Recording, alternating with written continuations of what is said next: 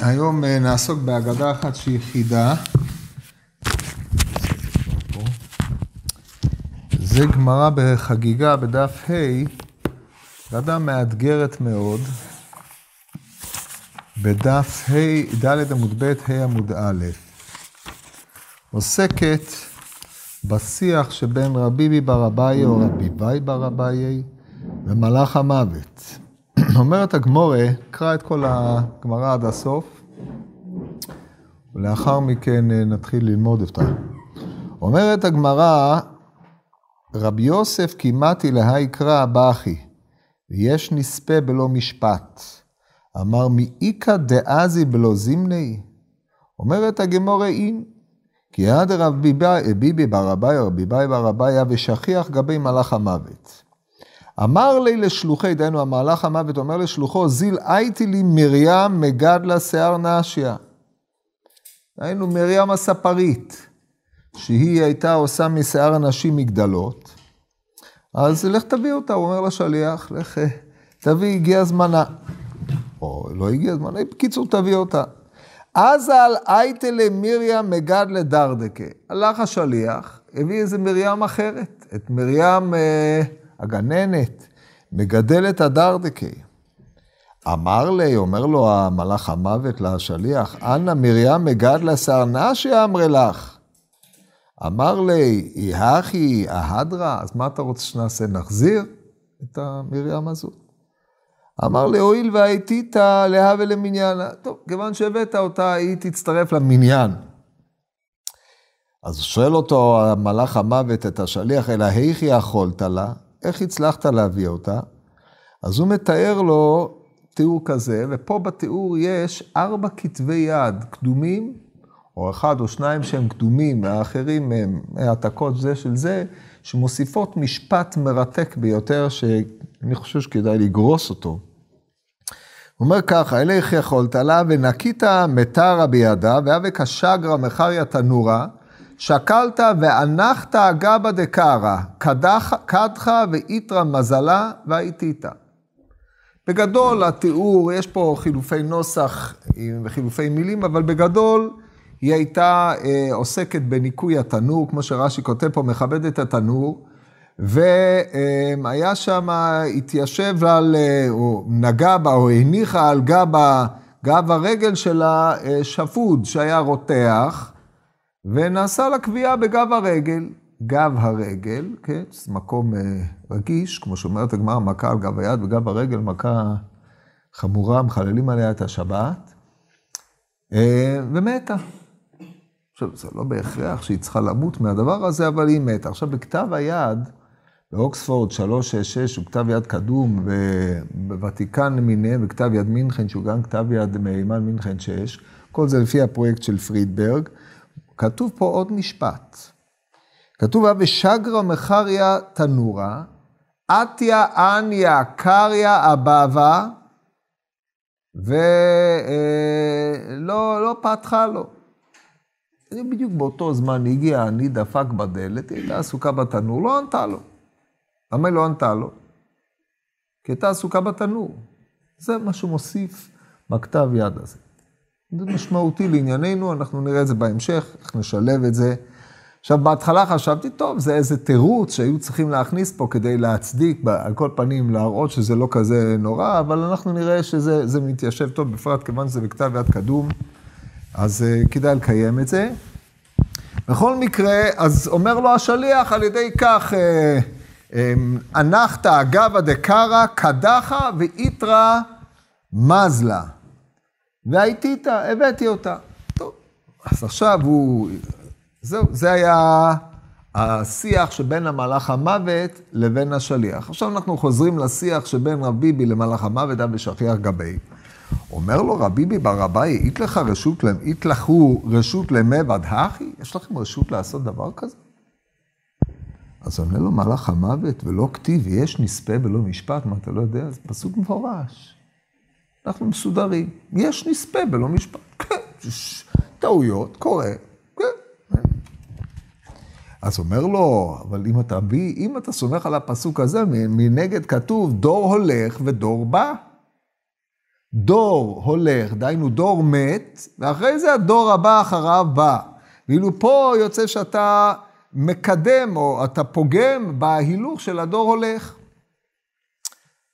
אמר לו, לא, אנחנו לא, הכל בסדר, הדור הולך והדור בא, הכל מתקיים. דרעינא להו אנא, אנחנו את כל אלה שהגיעו שלא במשפט, אנחנו רואים אותם, היינו מטיילים איתם, הולכים קדימה, הם מסתובבים ושתים בעולם. עד דמלולו לדרא, עד שהדור מתמלא, שהדור הזה, הסכום, צריך להתמלא, ואז אנחנו משלמים לנו, משלימים לנו, דהיינו מביא אותם לדומה. דומה זה המהלך הממולא על המתים, כמו שכתוב, לא כל, לא כל, יורדי, כל, המתים מהללויה ולא כל יורדי דומה. יש מתים שלא לא מתים מהללויה ולא כל יורדי דומה, משמע שיש מתים שהם לא יורדי דומה. המתים שהם לא יורדי דומה, הם המתים שהם מסתובבים איתם בינתיים, הם לא מהללים כי הם מתים, אבל הם עדיין לא יורדים לדומה, עדיין לא יורדים לשאול, והם בהמתנה. אז זה, אנחנו מחכים, כאשר מתמלאה המכסה, הם מצטרפים לכולם והולכים לדומא, ומשם הולכים לאן שהם הולכים. אז שואל אותו רב ביבי בר אביי, אבל אחרי כך את הכל, סוף סוף, שני מאי עבדת, מה עושים עם השנים של אה, מרים זו, הגננת, מגדלת הדרדקה? הרי היא הייתה צריכה למות בגיל 90, מתה בגיל 20, 25, גמרה קורס גננות, הצליחה לגדל את הג... בסדר, מתה בגיל 25, יש לה עוד סדר גודל של 65 שנה. יש לה 55, 65. מה עושים עם כל השנים האלה? או, זה, יש פתרון גם לזה. מה הפתרון? אי קצובה מרבונון דמעביר במילי מוספינן לולי. זאת אומרת, אם יש איזה צובה מרבונון, תלמיד חכם, שהוא לא מעמיד על מידותיו, הוא עובר על מידותיו, בקיצור, אמ, נוסע, אה, אומרת, אה, בקיצור, עובר על מידותיו, כן, מעביר על מידותיו לשון רש"י, אנחנו נותנים לו את השנים האלה. עד כאן הסיפור. ובזה נגמר בהווה חילופי, והוא נכנס תחת את אותה האישה הזאת. אז זה הסיפור, הסיפור הזה מטמיע בכל קנה מידה, כי לכאורה הבעיה המרכזית איתו, שהוא עומד כנגד הצדק האלוקי, כמו ששאלו כולם מהגמרא במסכת שבת. אין מיתה, אמר רב עמי, אין מיתה בלא חטא, ולא ייסורים בלא עוון. אז אמנם אה, דעתו זו של רב עמי, אין מיתה בלא חטא ולא ייסורים בלא עוון, נפרחה, כי הרי ברייתא דמלאכי השרת שמה מביאה ראיות שיש מיתה בלא חטא, משום שארבע מתו בעטיו של נחש. אבל בגדול, באופן עקרוני, אין מיתה בלא חטא ולא ייסורים בלא עוון, זאת ההשקפה המקובלת על המון החכמים, כמו שהרמב"ם מביא במורה. אז מה שקורה פה מנוגד לחלוטין לעניין הזה. הוא גם מנוגד לכאורה להתנהלות שאנחנו היינו מצפים שיתנהלו מלאכי מעלה. כאשר מגיע זמנו של האדם להיפטר מן העולם, אז הוא נפטר מן העולם, אבל אדם שלא מגיע זמנו, לוקחים אותו, וכאשר אירעה טעות גם לא מחזירים אותו, הם נותנים לו להסתובב, את השנים שלו מדביקים למישהו אחר. הדבר הזה הוא לא נשמע דבר הגון, דבר ראוי, והוא מטמיע מאוד. עכשיו, הוא הטמיע עד כדי כך. שכבר מתקופה קדומה התחילו לדון במהימנות של הסיפור הזה. דבר ראשון, אנחנו נתחיל, לפני שננתח את הסיפור באופן שנראה לי שאפשר לנתח אותו, לקרב אותו אל השכל, אבל אנחנו נתחיל דבר ראשון בתשובה של רב האי גאון. רב האי גאון נשאל על ידי רב ניסים, או רב אבא שלו, בקירואן, מה עושים עם הגמרא הזאת? והוא עונה, והתשובה שלו היא מורכבת, יש לה כמה וכמה נספחים. נקרא לכם את התשובה. והרבינו חננאל פה על הגיליון העתיק ממנה את האופן השלישי. וזה מאוד מעניין התשובה הזאת, כי יש בה כמה וכמה צדדים. רגע, נמצא את זה. כן, נשאל, אה, לא, זה, זה קטע הקודם.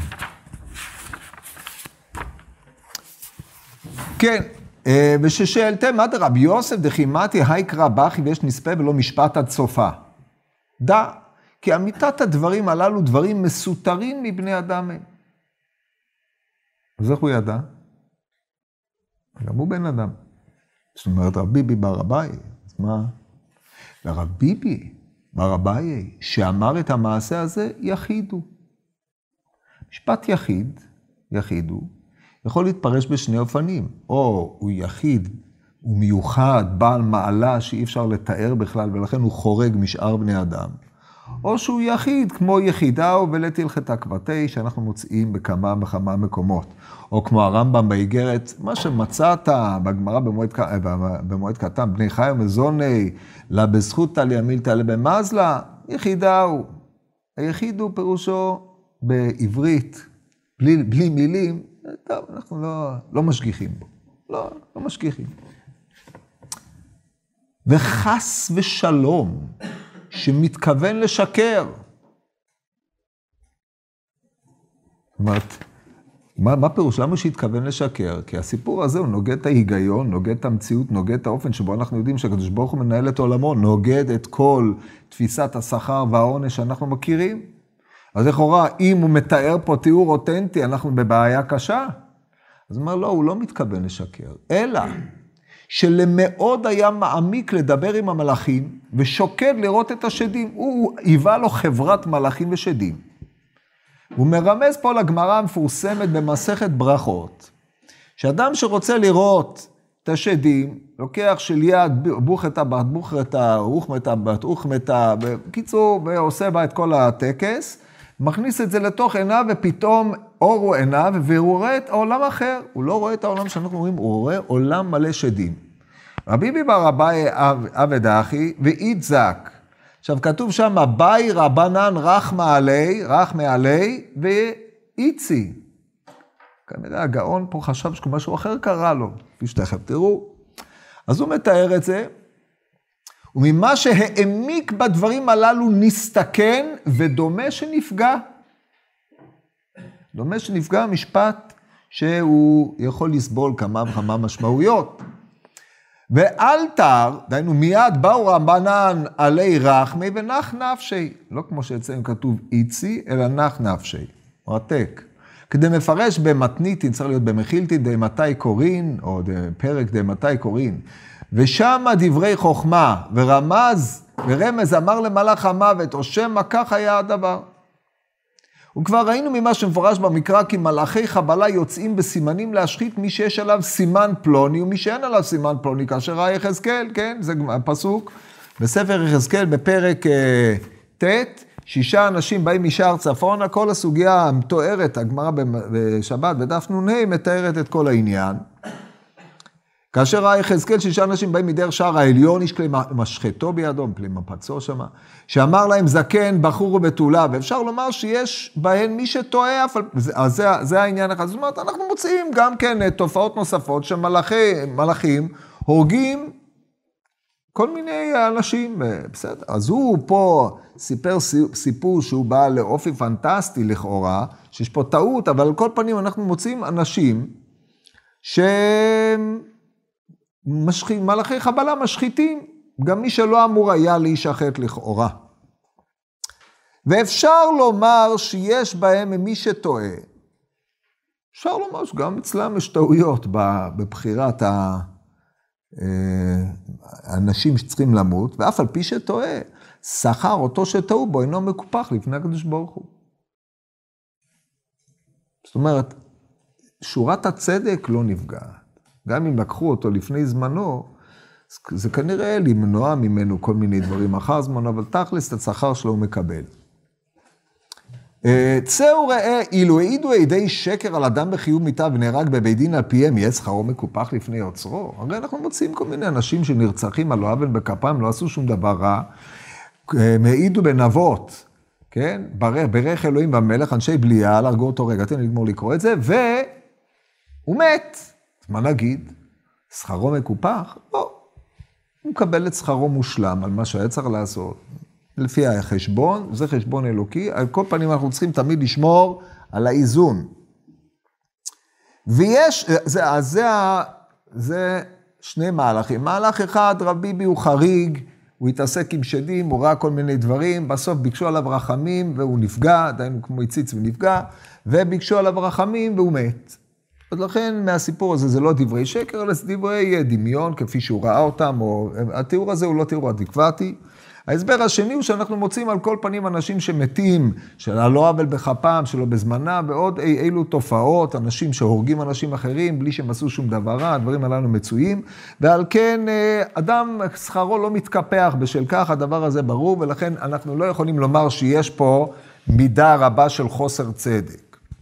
ההסבר השלישי, עוד יש לומר שהקדוש ברוך הוא יודע נסתרות, אין מניחן לעשות אלא מה שהוא חפץ. אף על פי שמדמים הם כי טעו, בשביל כמה תקנות שהקדוש ברוך הוא יודען. זה ההסבר השלישי, דהיינו, הדין הוא אמת. אלא הקדוש ברוך הוא נותן לשליחים לבצע את הדברים, למרות שהם טועים, אבל על כל פנים הרצון האלוקי בצורתו היותר שלמה נשמרת. או שמא נדמה לו לרבי בר אביי המייס הזה בחלומו, כדרך שהרבה מבני אדם מספרים כי הם רואים בחלומם.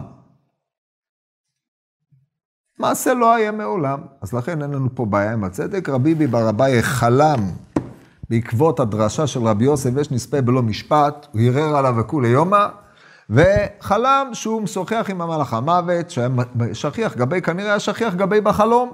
היה מופיע אליו, יש כאלה שבאים אליהם בחלומות, דברים כאלה. אצלו הגיע אליו המלאך המוות שהיה מצוי אצלו בחלום, והיה מראה לו מנפלאות העולם כפי שהוא מתנהג בעולם חלומי, העולם הזה לא מחייב אף אחד, ולכן פה אין שום בעיה עם uh, ההתנהלות האנושית הרגילה. וככה כותב רבינו חננאל, זה, זה הקטע האחרון שהוא מעתיק מרבי גאון. אומר רבינו חננאל, ויש מי שאומר כעניין חלום רעה דברים הללו.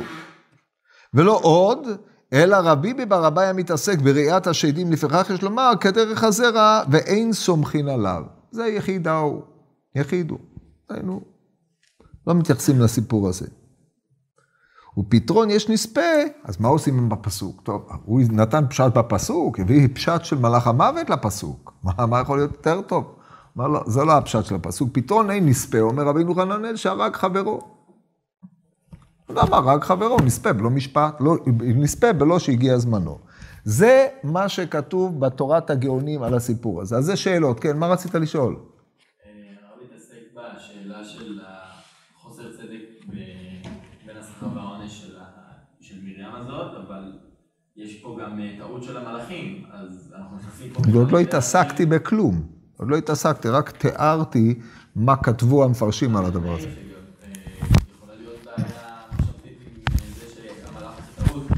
כן, זה מה שהם אמרו, על זה דיברנו עכשיו. כן, אבל הטעות שלו לא רק השכר והעונש של מרים הזאת נפגע, אלא שגם לא מגיע איזה שכר ועונש מסוים.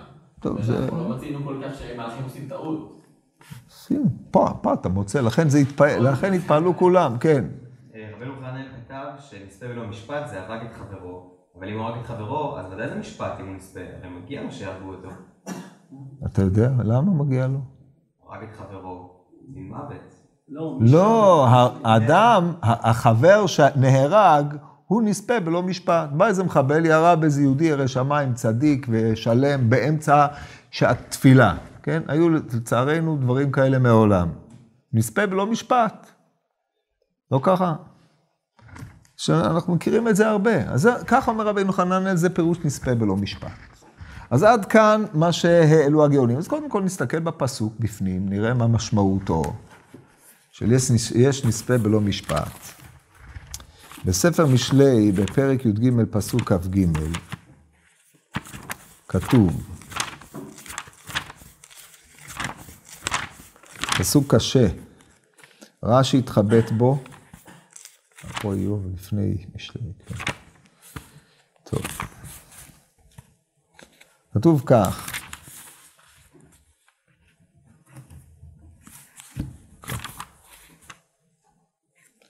כן. אמ, רב אוכל ניר ראשים, ויש נספה בלא משפט. מה פירוש הפסוק?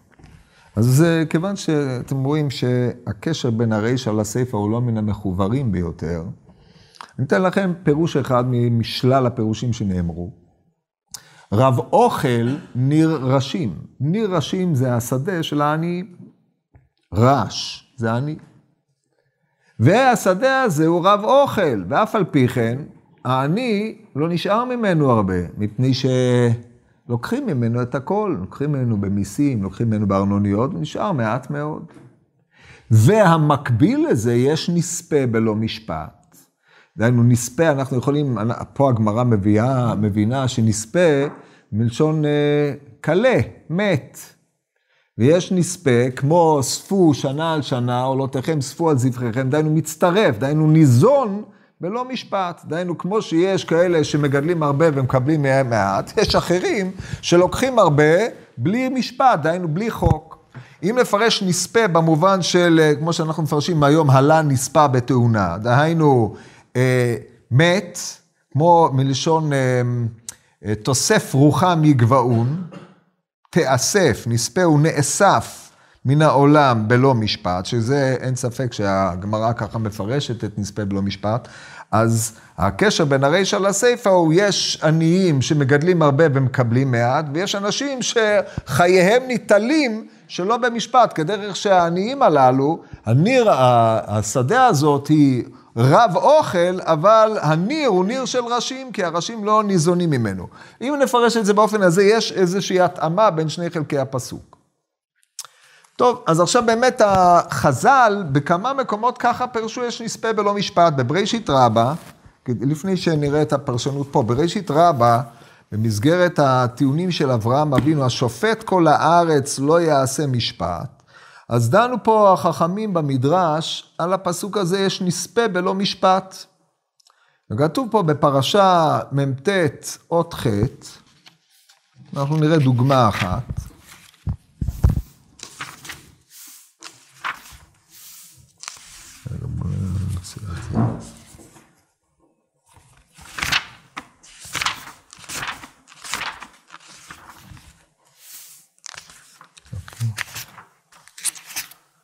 מעשה שלה, שהיה כך היה. הוא מתאר פה, אה, לא בדיוק מעשה, הוא אומר מה זה יש נספה בלא משפט.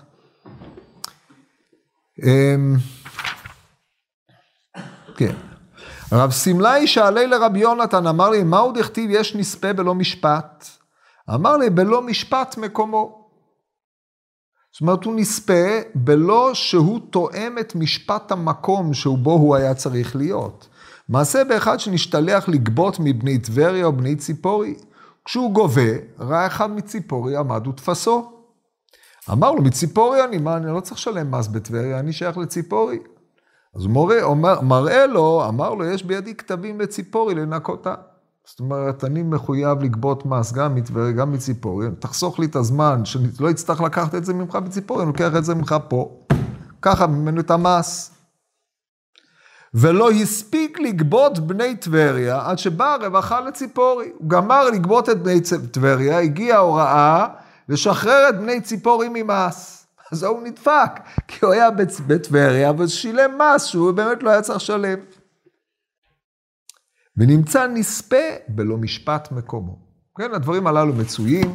אם אדם לא היה נכנס לספינה, היא לא הייתה, הוא לא היה מת בתביעה, הוא לא היה נוסע לאיזשהו מקום, הוא לא היה מת באיזה צונאמי וכן הלאה וכיוצא בדברים האלה, בלא משפט מקומו. זה תיאור הרבה יותר עדין מהתיאור המדהים שהגמרא מתארת פה. אז אנחנו צריכים להבין את משמעות התיאור של הגמרא פה. אז קודם כל, אין ספק שכמו שכתב רב היי גאון, אנחנו צריכים להחזיק בעמדה המפורשת המקובלת עלינו, אל אמונה ואין עוול צדיק וישר הוא. זאת אמונתנו, זה היסוד הגדול שעליו אנחנו סומכים. שהקדוש ברוך הוא מנהיג את עולמו בצדק וביושר לחלוטין. אף על פי כן, הגמרא הזאת לכאורה מאתגרת את יש מיתה בלא חטא וייסורים בלא עוון, או על כל פנים יש מיתה בלא חטא. והרמב"ם במורה נבוכים כשהוא דן בשאלות ההשגחה, הוא מביא את דעת המון החכמים. הוא כותב במסגרת הדעות על ההשגחה,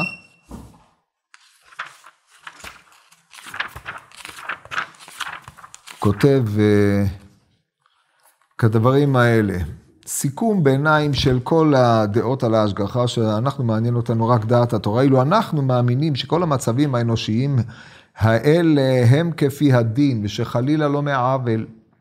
ואין הוא מעניש אלא את הראוי לעונש מבינינו, וזה שאמרה תורת משה רבינו שהכל מן הדין. זה אנחנו מאמינים. עכשיו, אז הוא אומר, על פי דעה זו באים דברי המון חכמינו. ברגע שאתם רואים המון חכמינו, אז אתם מבינים שזאת לא דעת הרמב"ם.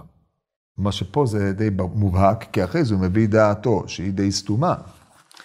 דעת המון חכמינו שתמצאם אומרים בפירוש של מיתה בלא חטא ולא ייסורים בלא עוון. כן, אמרנו שזה נפרח בגמרא במסכת שבת, אבל על דרך הכלל, על דרך הרוב, זה בוודאי נכון.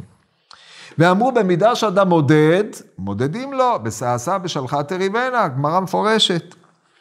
זה לשון משנה במסכת סוטה, ואמרו במפורש בכל מקום שהצדק מחויב בהכרח לגביו יתעלה, כלומר שיגמול לצדיק על כל מעשה טוב והיושר שעשה ואפילו לא נצטווה בכך בידי נביא, ושיעניש על כל מעשה רע שאדם עשה אפילו לא נאסר עליו בידי נביא, מפני שהוא נאסר בכך מצד האמונה הדתית הטבעית, כוונתי לאיסור על הרשע והעוול.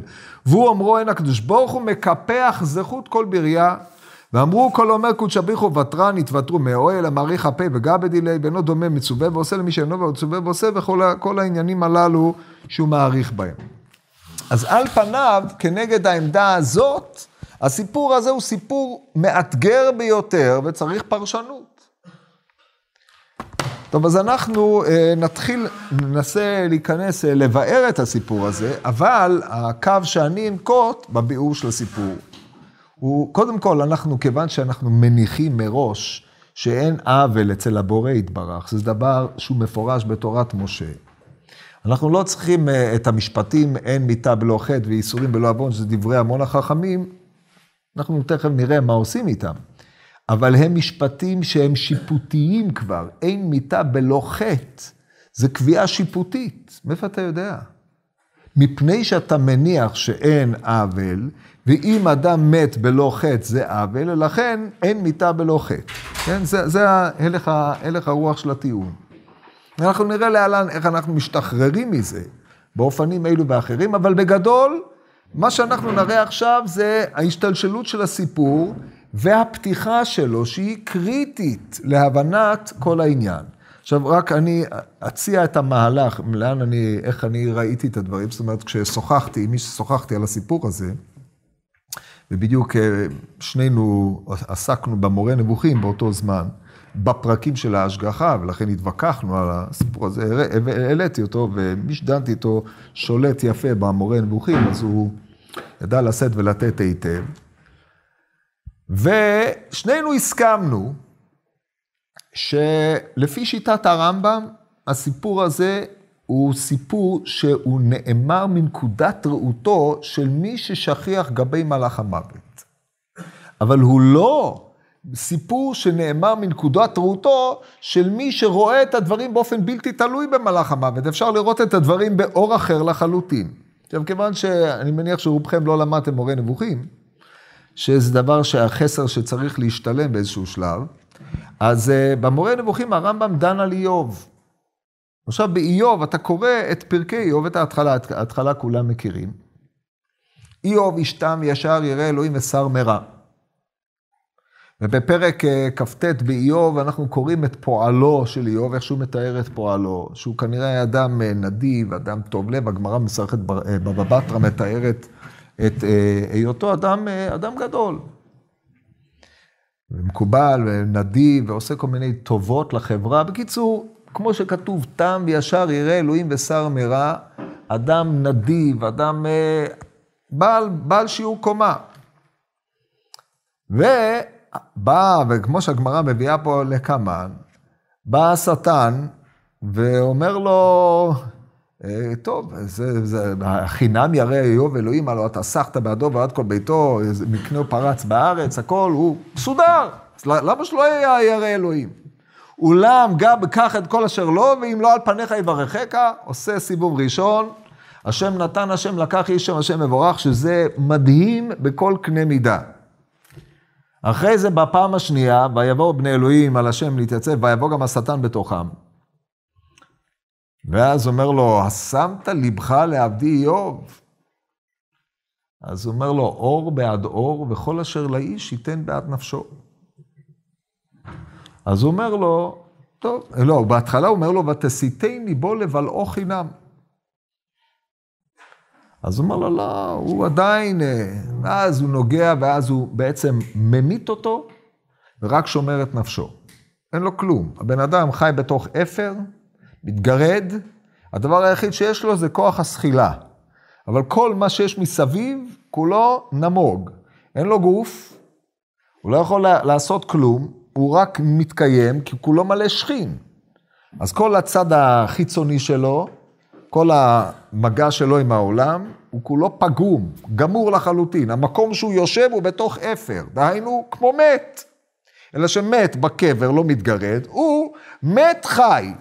והדבר היחיד שיש לו זה הזיכרונות של העבר וכוח הסחילה, ואחד הניסיונות היותר קשים שמביאים על איוב זה שלושה רעים, שבאים ומטיפים לו מוסר עד כמה הוא רע. אחרי שהוא לא יודע על מה הוא רע, ואנחנו יודעים שהוא לא עשה שום חטא. אנחנו הקוראים. ואתה קורא את איוב, ואחרי זה איוב באיזשהו מקום מתחיל לבוא בטענות, אומר, אין, אין השגחה, אין כלום. כי אם יש השגחה, אז האל, לכאורה, לא נוהג בעוול. כן, כל זה בתוך הדיאלוג. מה מתברר בסוף? אחרי שאליהו בא אליו, אנחנו נדבר עוד מעט על מה שאליהו עושה בהקשר של הסיפור הזה, לפי מה שנספיק. אליהו בא אליו, איוב לא עונה לו. אחרי זה הקדוש ברוך הוא מתגלה אליו בסערה בשני נאומים פלאיים, שאנחנו לא ניכנס אליהם עכשיו בשום אופן. אומר איוב את המשפט האחרון, לשם האוזן שמעתיך. ואתה איני רעתך, איני דהיינו השכל, עין, השגת השכל, כמו איני ראתה הרבה חוכמה ודעת, או רואה אני את דברי אדמון, כן, שיתוף שם עין במורה. על כן מאסתי ואתנחם על עפר ואפר. כלומר, עד עכשיו הבנתי איך שהרמב"ם מפרש את זה, עד עכשיו השגתי אותך מפי השמועה, עכשיו השגתי אותך בנבואה, ראיתי שכל מה שאמרתי היה טעות. זהו. אדם שמאמין על פי מה שהוא מקובל לא על פי התפיסה השכלית שלו, המטוהרת, הנקייה, אחרי שהוא למד את דרכי ההשגחה האלוקית, וזה דבר שזוקק התבוננות ועיון רבים עד כדי הגעת מדרגת הקרובה לנבואה, כדי שהשם ישפיע עליו, יפקח את עיניו לראות איך העולם מתנהל באמת, וזה מדרגה נעלה מהמדרגות היותר נעלות, ברגע שאדם משיג את זה, הוא רואה שהנהגת האל היא בצדק וביושר. מושגח, הוא נעשה מושגח על ידי האל יתברך. רוב בני אדם הם לא מושגחים.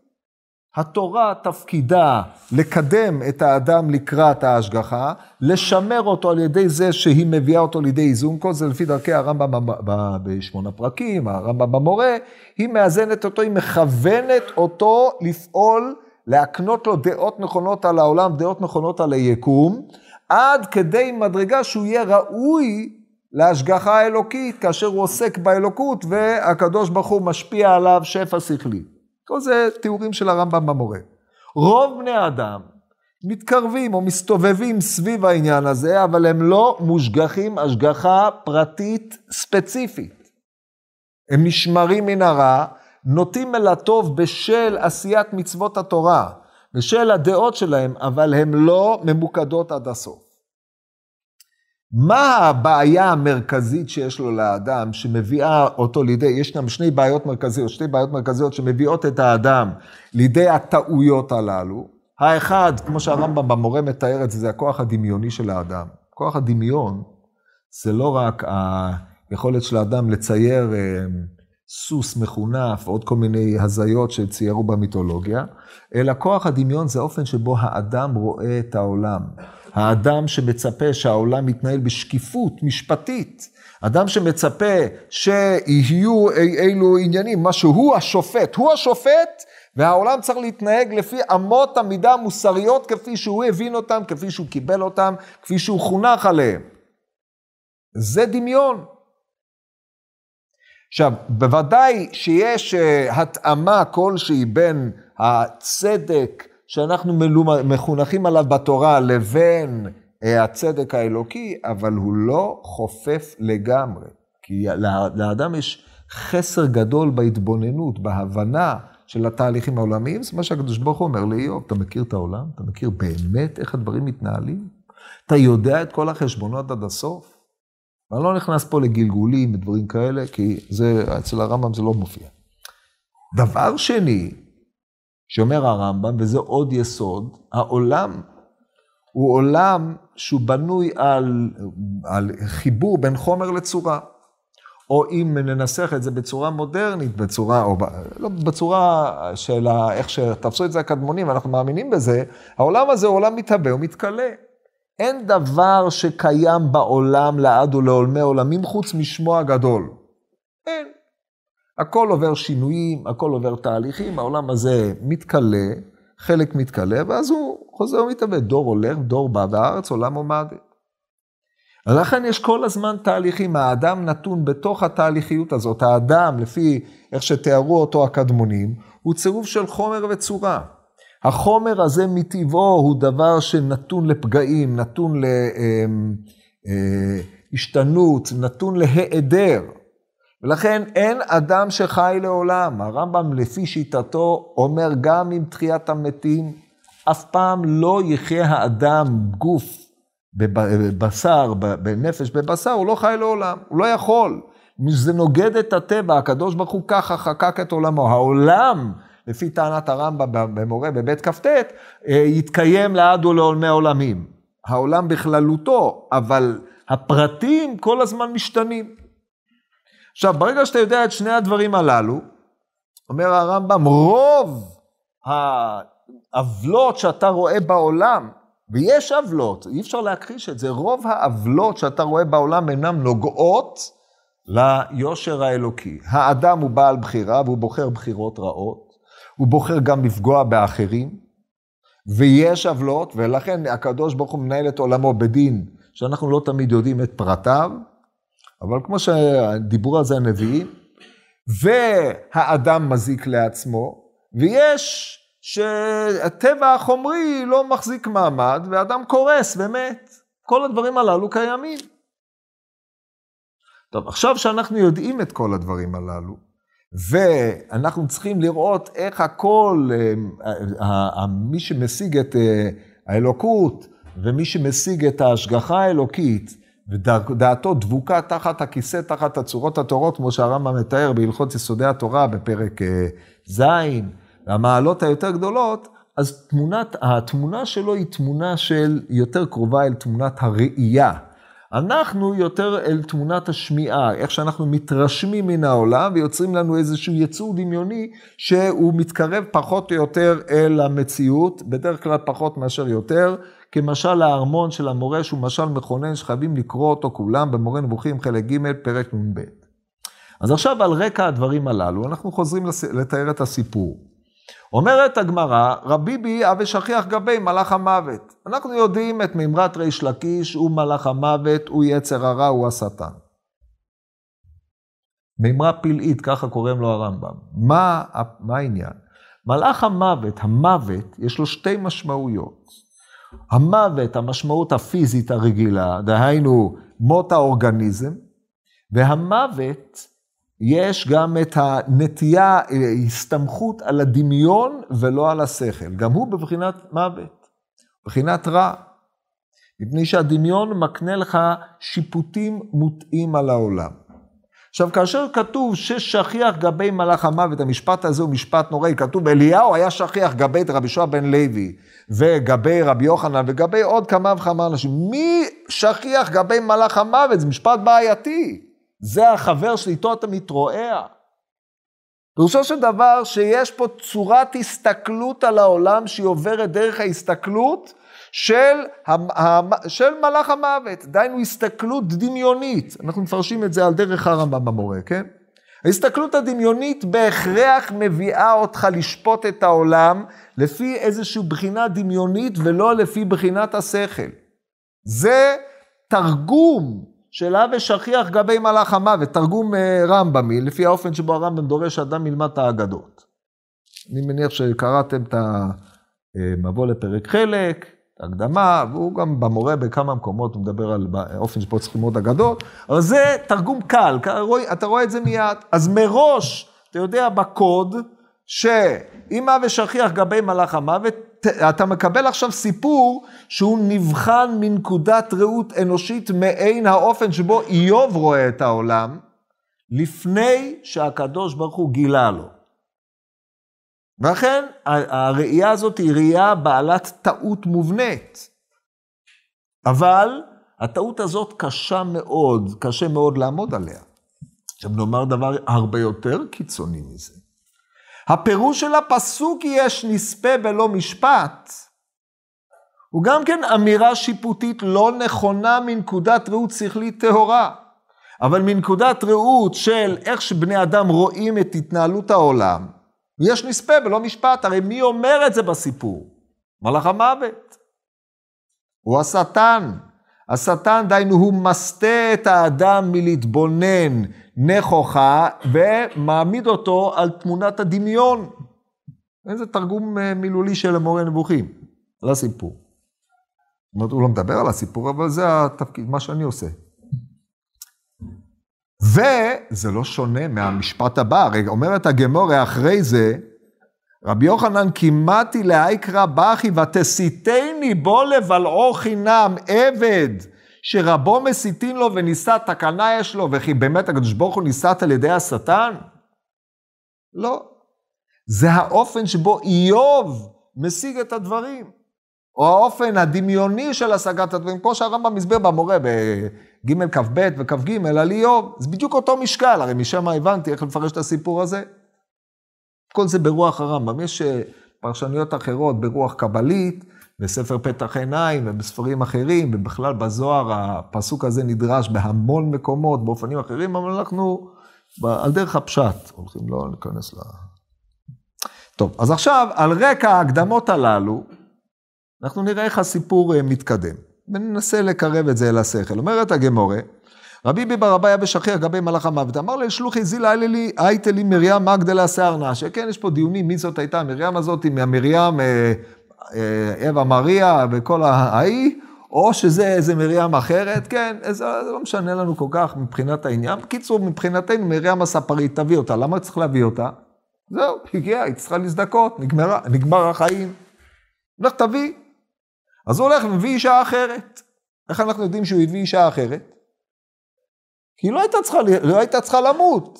לא היה לה שום דבר, הייתה בחורה בריאה, מגננת בשנות ה-20, לא היה לה שום דבר, קיבלה איזה קביעה עלובה ומתה. הדבר הזה, אתה רואה את זה, אומר, ריבונו של עולם, מה קורה פה?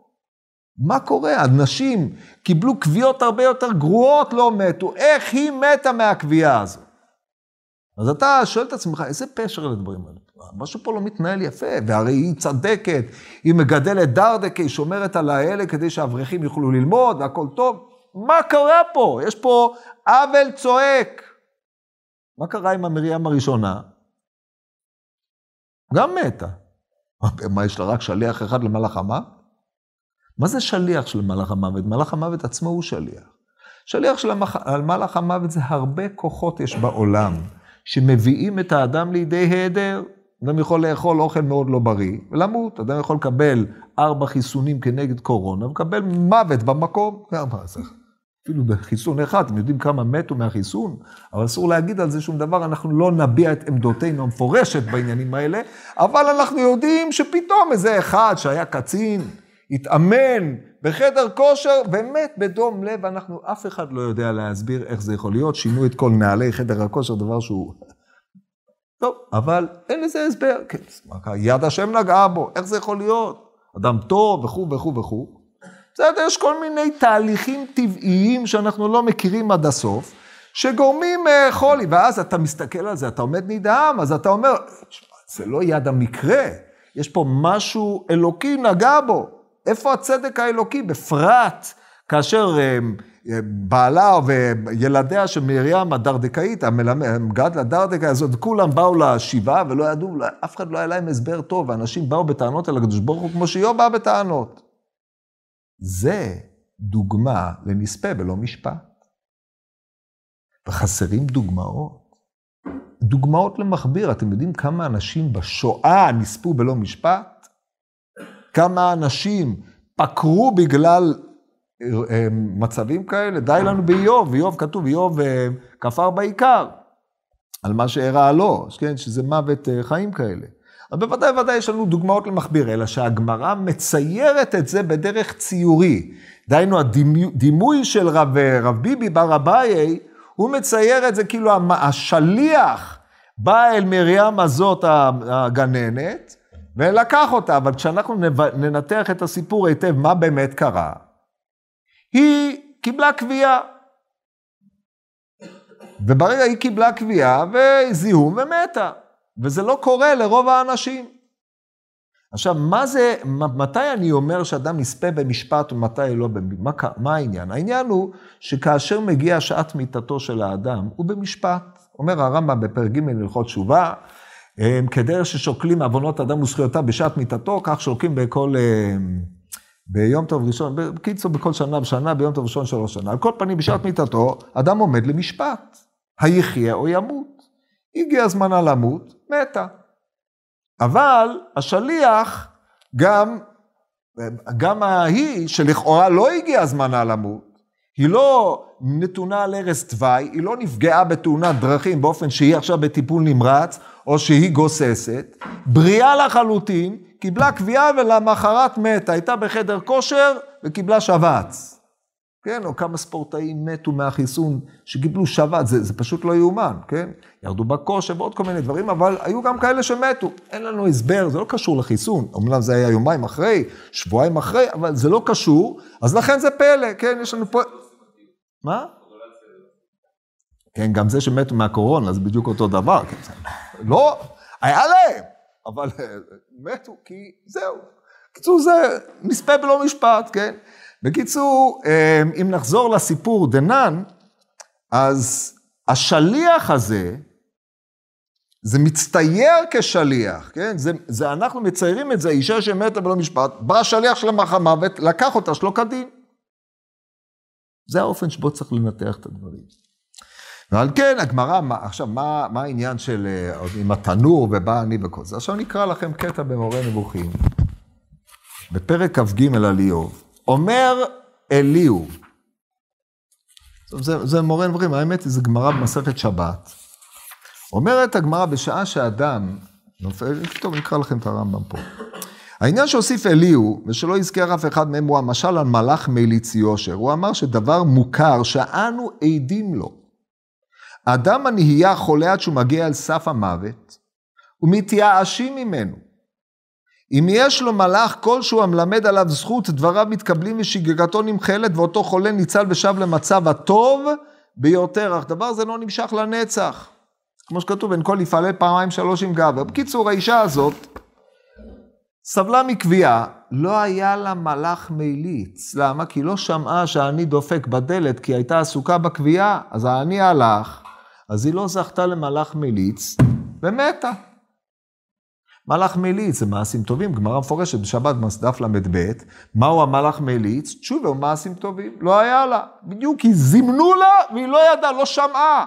לא שהיא בכוונה לא ענתה לדלת. מגדלת דרדה כאישה צדקת. ולכן הפליאה נשגבת, ההוא מגדלת את השיער שלה על הנשים, לא הייתה צדקת במיוחד, זאת צדקת ברמות על וגם אה, בריאה והכל טוב, לא היה צריך לקרות לה את זה. אז יוצא שיש לנו פה אירועים. קיבלה קביעה, הקביעה הזדהמה, לא היה לה מלאך מליץ, הגיעה לעברי פי פחת ומתה. ואתה אתה מסתכל על הדבר הזה, אתה אומר, ריבונו של עולם, מה קורה? ככה, איזה, איזה סוג הנהגה הזאת? טוב, אז זה מה ששואל אותו רבי ביבר אביי. עכשיו, השליח אומר לו להחזיר, מה פירוש להחזיר? כי אישה כשהוא נתונה בערש דווי, יש מצבים שבו הוא חוזר לחיים, ופה זה גמרא בראש השנה מפורסמת ביותר, על רב פאפא, אי לשיולי ברב הונא ברדיה ביהושע שעמד למות, חז את דחל, תקיף לעלמא, עדיין הוא כבר לא פה. שם, באמצע. והוא כבר uh, הזמין uh, הודעות לחברה קדישא, וכבר uh, פרסם שהוא מת, והכין את ההספד. אחרי יומיים הוא חוזר, רואה אותו בריא, או אחרי כמה זמן הוא חוזר, רואה אותו בריא. והוא התבייש, כי הוא כבר סיבה, עשו לו התכריכים, עשו לו אהרון וכל העניינים האלה, ופתאום הוא רואה אותו בבית מדרש, הכל טוב. אמר לו, מה קרה? הוא אומר, הגעתי למעלה. אמרו, כיוון דלא מוקי ממילי, נחזיר אותו. נושא עוון ועובר על פשע לשארית נחלתו, למי נושא עוון? מי שעובר על פשע, דהיינו מי שלא מעביר, לא מעמיד על מידותיו. כאשר אדם נמצא במצב של שקילות בין חיים למוות, הוא בעצם כמעט מת, זה שעת מיתתו. אפשר להחזיר אותו לחיים, אפשר לא, הכל תלוי אם יש עליו זכות, מלאך מליץ. לה לא היה. לכן חשוב להוסיף את הסיפור הזה שבא אני ודפק בפתח, והיא לא שמעה אותו באופן אקראי. לא שמעה. לא היה לה מלאך מליץ, אז לכן היא מתה. לכן לא החזירו אותה. אז מה עושים איתה? רואים. היא רואים, מסתובבת עם כולם. הרי הדברים הללו ידועים. הגמרא במסכת ברכות, בדף, אה, בירושלמי ברכות, ומובא וריאציה על הדבר הזה בספר העירה בסופו של רבינו יונה, על רבי בון בר חייא, שמת בגיל 28. היי, באו להספיד אותו.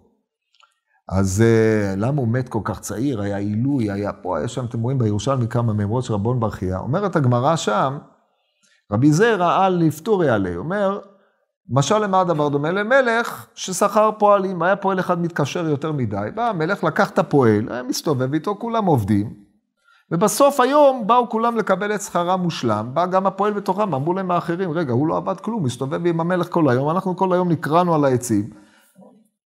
אמר להם, לא, אם מעט, מתוקה שנת העובד, עם מעט ועם הרבה, יאכל. גם אם הוא עבד מעט, גם אם הוא עבד עבד, כולם אוכלים. מה זה המלך שמסתובב איתו?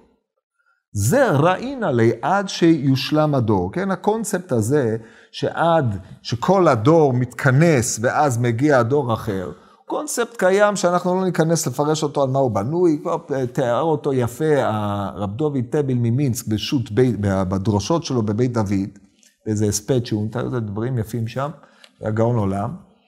אז אה, זה לא משנה לענייננו, אבל בכל פנים, היא נכנסת עם כולם, אבל בינתיים היא מסתובבת, מחכה עד שיושלם הדור. אז על זה אומר לו, ועל זה מה ששואל אותו, דור הולך ודור בא, ומה עושים עם השנים? נותנים את זה לתלמיד חכם. שואלים פה תוספות במקום, הרי אליבא דרבי עקיבא, יש לנו כלל, רבי עקיבא אומר, לא מוסיפים על שנותיו של אדם את מספר ימיך המלא. אתה יכול להגיע, אתה יכול למצות את מספר ימיך, לא יכול אף פעם לקבל יותר. מחלוקת רבי עקיבא וחכמים ביבמות נון. מה עושים עם רבי עקיבא? עכשיו, לפי איך שאני מבין, לולי דברי רבותינו בעלי התוספות, על פי דברי הרמב"ם, תלמיד חכם, מתי מוסיפים על שנותיו? רק כאשר הוא עומד למות. לא איזה אדם בגיל 30, אומרים לו, קיבל, איפה אנחנו יודעים, על מי הוסיפו על שנותיו? מי הוא המפורסם ביותר ש... חזקיה, מתי הוסיפו על שנותיו? מת אתה ולא תחיה. כשהוא עמד למות, היה לו שם משכין. מצב נוראי. אותו דבר, זה בדיוק הסיפור של רב הונא ברד רבי יהושע, שנפל למשכב, ואם יש לו זכות, באשר הוא צובה מדרבנון זכות התורה, והוא לא מוקים במילי, דהיינו לא מעביר על מידותיו, אז נותנים לו. זה המלאך מליץ שיש לו. לה לא היה מלאך מליץ, ולכן היא מתה באקראיות, בגלל שהחומר דרכו להתקלות. זה הרעיון של עפיצות החומר, הוא לא תמיד מחזיק מעמד, יש כל מיני אירועים שפוגעים בו, ואנחנו לא מבינים את זה, אז אנחנו תולים את זה בחוסר צדק, חוסר יושר, אבל זה המצב הרגיל. מאידך גיסא יש אנשים שהם עומדים למות באותה, באותו מצב, והם כן חוזרים לתחייה, מוסיפים להם את החיים. וזה האופן שבו הקדוש ברוך מנהל את עולמו. אז יוצא שהסיפור הזה, אנחנו קוראים אותו בשני צדדים, מנקודת ראות דמיונית משהו. כאשר משיח עם מלאך המוות אתה מקבל את הרושם הזה, אבל אתה יכול לקרוא, את, לפרש את כל העובדות מזווית ראייה אחרת.